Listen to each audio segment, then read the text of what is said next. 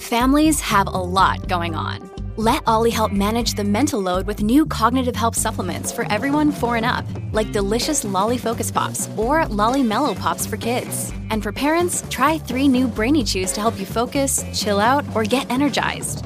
Find these cognitive health buddies for the whole fam at olly.com. That's O L L Y.com. These statements have not been evaluated by the Food and Drug Administration. This product is not intended to diagnose, treat, cure, or prevent any disease.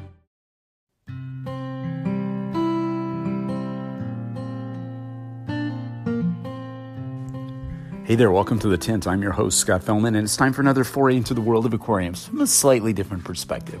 You know, there's a certain, I don't know, mystery surrounding the idea of blackwater botanical style aquariums. A lot of misunderstandings, misinterpretations, and some downright confusion that's been floating around out there. And much of it was put out, or has been put out, by a hobbyist who, despite their intentions, might never have even attempted to keep such an aquarium personally at some of those regurgitation things drives me crazy in the hobby. But unfortunately, in their attempt to do a service, a lot of people have done a disservice.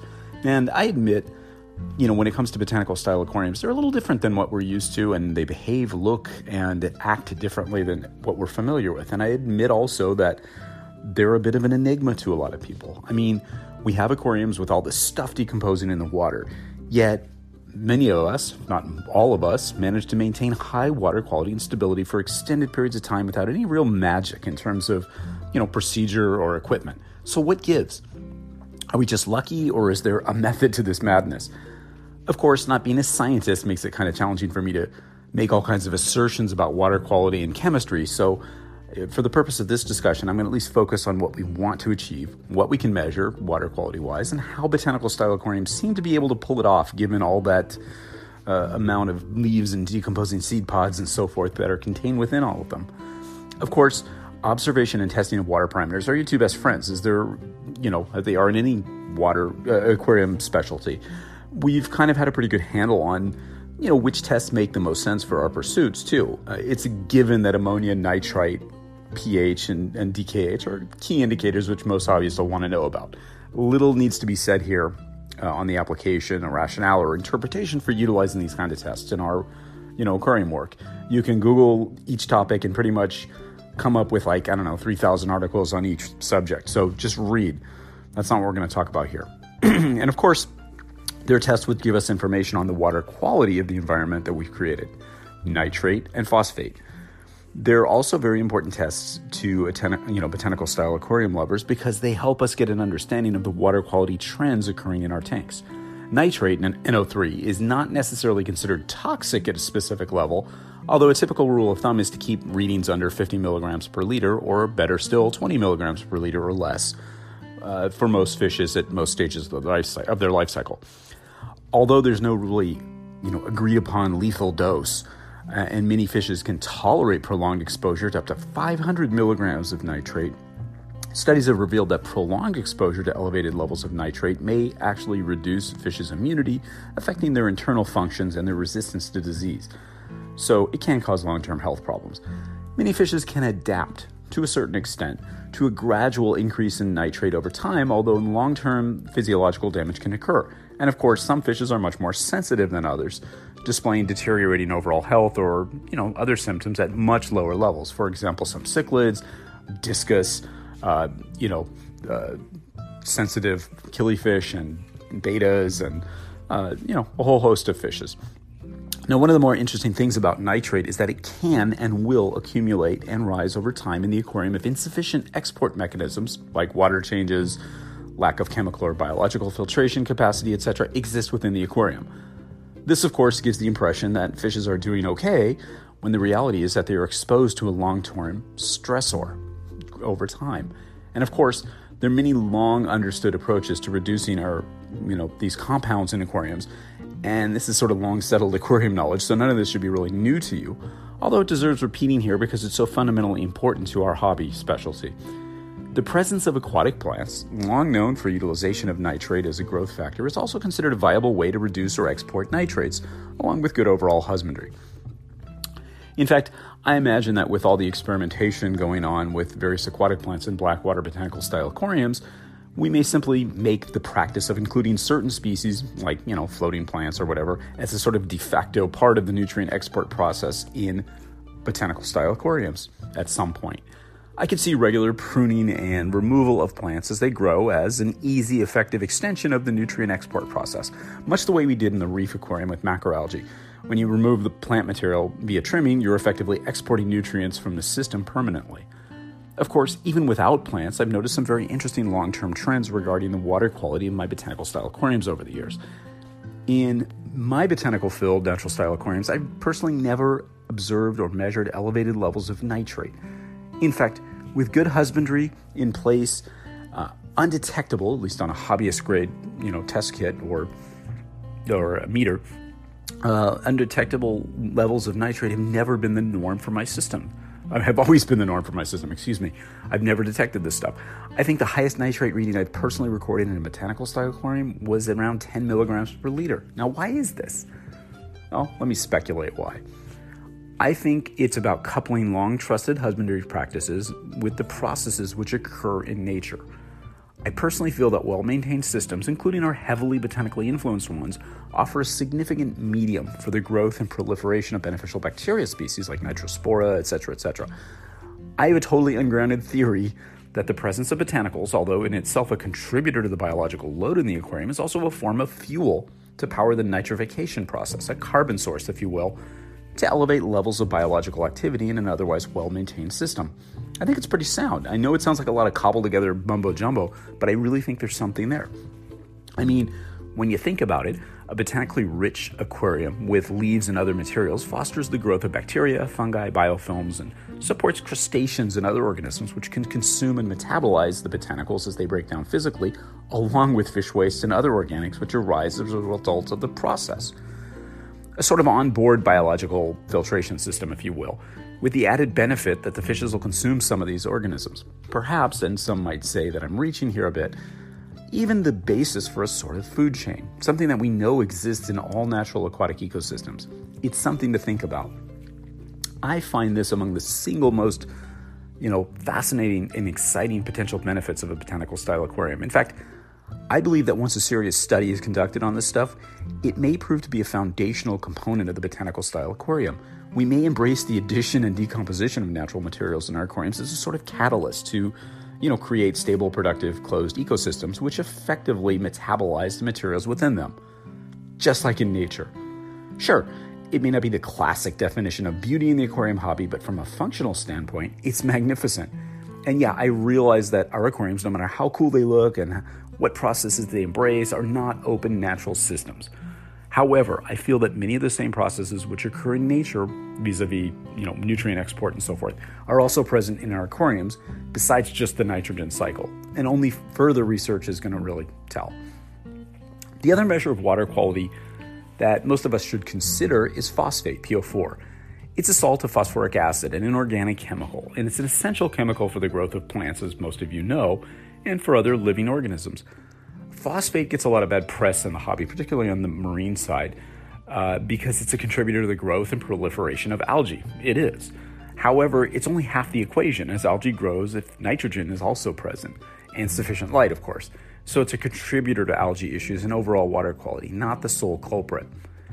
In the reef side of the you know the hobby, phosphate has long been vilified as a growth inhibitor of coral. It inhibits calcification, and all manner of additives and reactors and removal media have been developed to combat it. The reality, in my humble opinion, is that phosphate, although a great measure of overall water quality, tends not to become a problem in an otherwise well managed aquarium. It gets into our system in the first place primarily with food or source water and will accumulate if mechanisms for its absorption or utilization or removal don't exist, just like with all the other things that we don't want in our tanks. So, yeah, what's the way we get rid of this? Perform water exchanges with high quality water. Yet another argument in favor of them. My head absolutely explodes. I've talked about this before, but my head explodes when I hear hobbyists, you know, bragging that they never do water exchanges and the tank's thriving. Why the fuck would you want to do this? And why would you be proud of this completely irresponsible behavior? I literally got an email from somebody last week bragging about how they never do this and, you know, my tank's balanced and da da da da. Maybe it is, I don't know. But because they're closed aquatic ecosystems, Our aquarium simply can't process 100% of the organic material accumulating in the water. So when you issue water changes, this stuff has continued to accumulate, and you're essentially operating on borrowed time before the concentration becomes detrimental to your fishes. Or are you? I mean, I ask this question with all due sincerity. I mean, could it be that the age old dream of a perfectly balanced aquarium is possible even when we, you know, what we consider fundamental, foundational husbandry practices are ignored? I couldn't say for certain why success comes to some of these people who apparently skirt this principle of aquarium keeping. It seems that odd that they would take such a seemingly apathetic approach, just topping off evaporating water, feeding their fishes, replacing filter media, and nothing else. On the other hand, is there something to it? Or is this just dumb luck? Could it be that they have, perhaps through no deliberate effort of their own, sorry guys, achieved some sort of wild and weird import export equilibrium and that the system metabolizes all or almost all of the nutrients and trace elements imparted, you know, into the water with complete efficiency? Or is it balancing on razor as, you know, edge between disaster and success? I personally don't think ah, you know what? We'll just stop with it here. I can go on and on and debate this for days. Just don't start me. But this thing about water changes, I'm not sure if it's the physical process of doing water exchanges, but a lot of hobbyists just hate doing them. Like, really hate them. They'd rather do almost anything else besides water exchanges. Entire aquarium product lines, schemes, and husbandry philosophies have been invented over the years to help limit or even eliminate having to do these water exchanges. Hobbyists go to great lengths and expense to avoid doing them or to automate them. I've seen guys, I've had friends personally who have literally flooded their homes, like major insurance claim type floods, by designing and building complex automatic water exchanges, hook exchangers, you know, hooked up to RODI units or whatever for their tanks, and, and these things failed. Expensive, complicated, semi reliable stuff, all to avoid picking up a damn siphon hose. It's crazy. It's not that hard. Just make it part of your process. In the meantime, I'll keep doing and recommending water exchanges. Oh, and speaking of water exchanges, both nitrate and phosphate are typically present in tap water. I said that before, but let me reiterate. So, when I espouse the use of an expensive reverse osmosis deionization unit to pre treat your tap water, I'm recommending a means to eliminate them at the source, giving you at least a good start. Let's say it one more time. For our purposes, reverse osmosis deionization units, albeit somewhat pricey, are, in my opinion, an essential piece of equipment for any serious hobbyist who wants to play in this realm.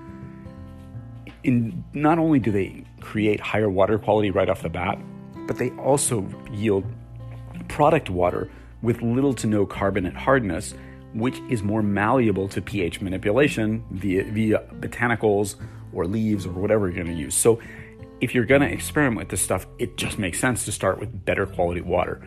In general, the water quality of our botanical influenced natural systems is something worthy of a lot of research, experiments, and discussion in our community, and it is. Uh, but it starts with something as fundamental as getting really good quality source water. So that RODI unit is a really good buy. There's so much interesting stuff happening in our tanks and so many things that we just don't know yet. However, with the you know for the things that we do know, we're pretty focused on water quality and long-term maintenance. Those are essential. And it's really a simple concept. Engaging in regular maintenance practices in botanical style aquariums is really no different than in any other style of aquarium. The main distinction, as we've said like, I don't know, 5,000 times here, is to balance the practice of adding all the botanical materials that we add with disciplined husbandry. Nothing we can tell you is an absolute guarantee of perfect results. Aquariums are challenging, they're natural systems. This is not, you know, training a puppy. This is running an entire little natural closed ecosystem in your home. And it all starts with basics, and it starts with things like preparation of your botanicals, or preparation of your aquarium for that matter. It's a cornerstone of our botanical style aquarium practice. Remember, you're dealing with natural materials, and the results you see are governed by natural processes that we can only impact to a certain extent by preparation. And preparation before using them, and preparation of our aquariums, and a, and a cadence.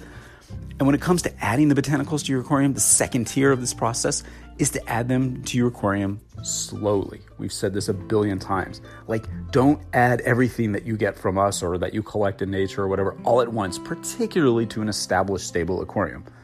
Think of botanicals as bioload, which require your bacterial, fungal, microcrustacean populations to handle them. Bacteria, in particular, are your first line of defense. If you add a large quantity of botanicals or any organic materials to an established aquarium for that matter, you'll simply overwhelm the existing bacterial population in the aquarium, which will likely result in a massive increase in ammonia, nitrite, and organic pollutants. At the very least, it's going to leave oxygen levels depleted, and fishes will be gasping at the surface as the bacterial population struggles to catch up with the large influx of materials.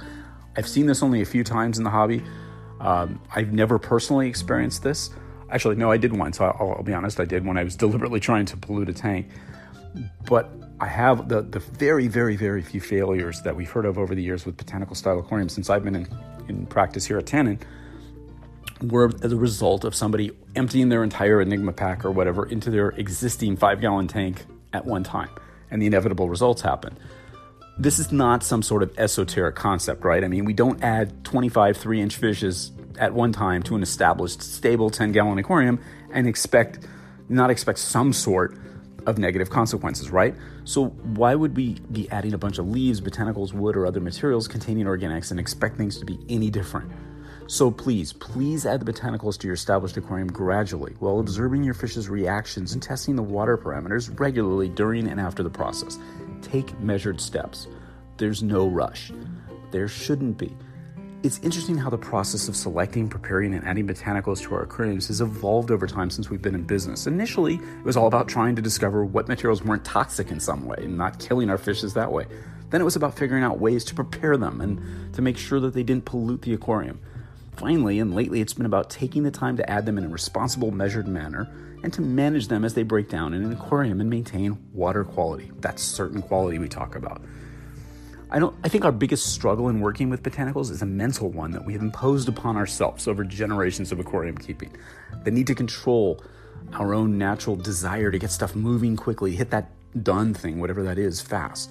And the reality, as we've talked about hundreds of times here and elsewhere, is that there really is no finished, and that the botanical style aquarium is about evolution. It's about doing things slowly and measured and careful. And it all starts with a certain quality. Stay diligent, stay observant, stay methodical, stay patient, stay curious, and always stay wet. Until next time, this is Scott Fellman. Thanks for spending part of your day with me. I look forward to seeing you on the next installment of The Tint.